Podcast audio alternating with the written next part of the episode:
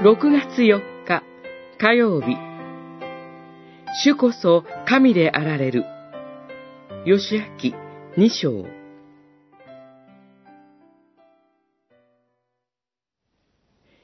あなたたちの神、主こそ、上は天、下は地に至るまで、神であられるからです。二章十一節。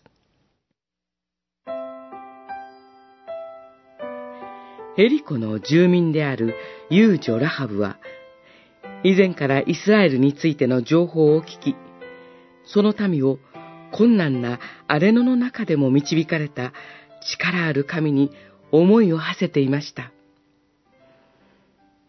ですから、エリコを探りに来たイスラエルの石膏を受け入れたのでした。そういうわけで、二章の主人公は、エリコに使わされた二人の石膏ではなく、ラハブです。そして、この章の中心は、九節から十一節のラハブの言葉にあります。彼女は、イスラエルに味方した方が得だという単なる打算によって行動したのではありません。イスラエルの神である主への明確な信仰のゆえにそうしたのです。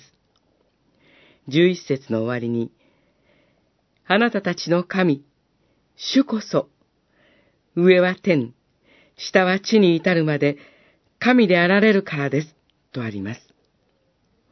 ここに、ラハブの信仰の告白があります。この信仰のゆえに、彼女とその一族は救われ、今日までイスラエルの一員として歩んでいるのです。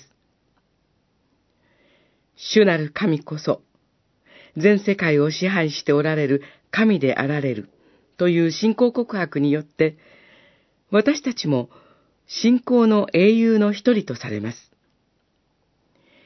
神が私たち一人一人をそのように力づけてくださるのです。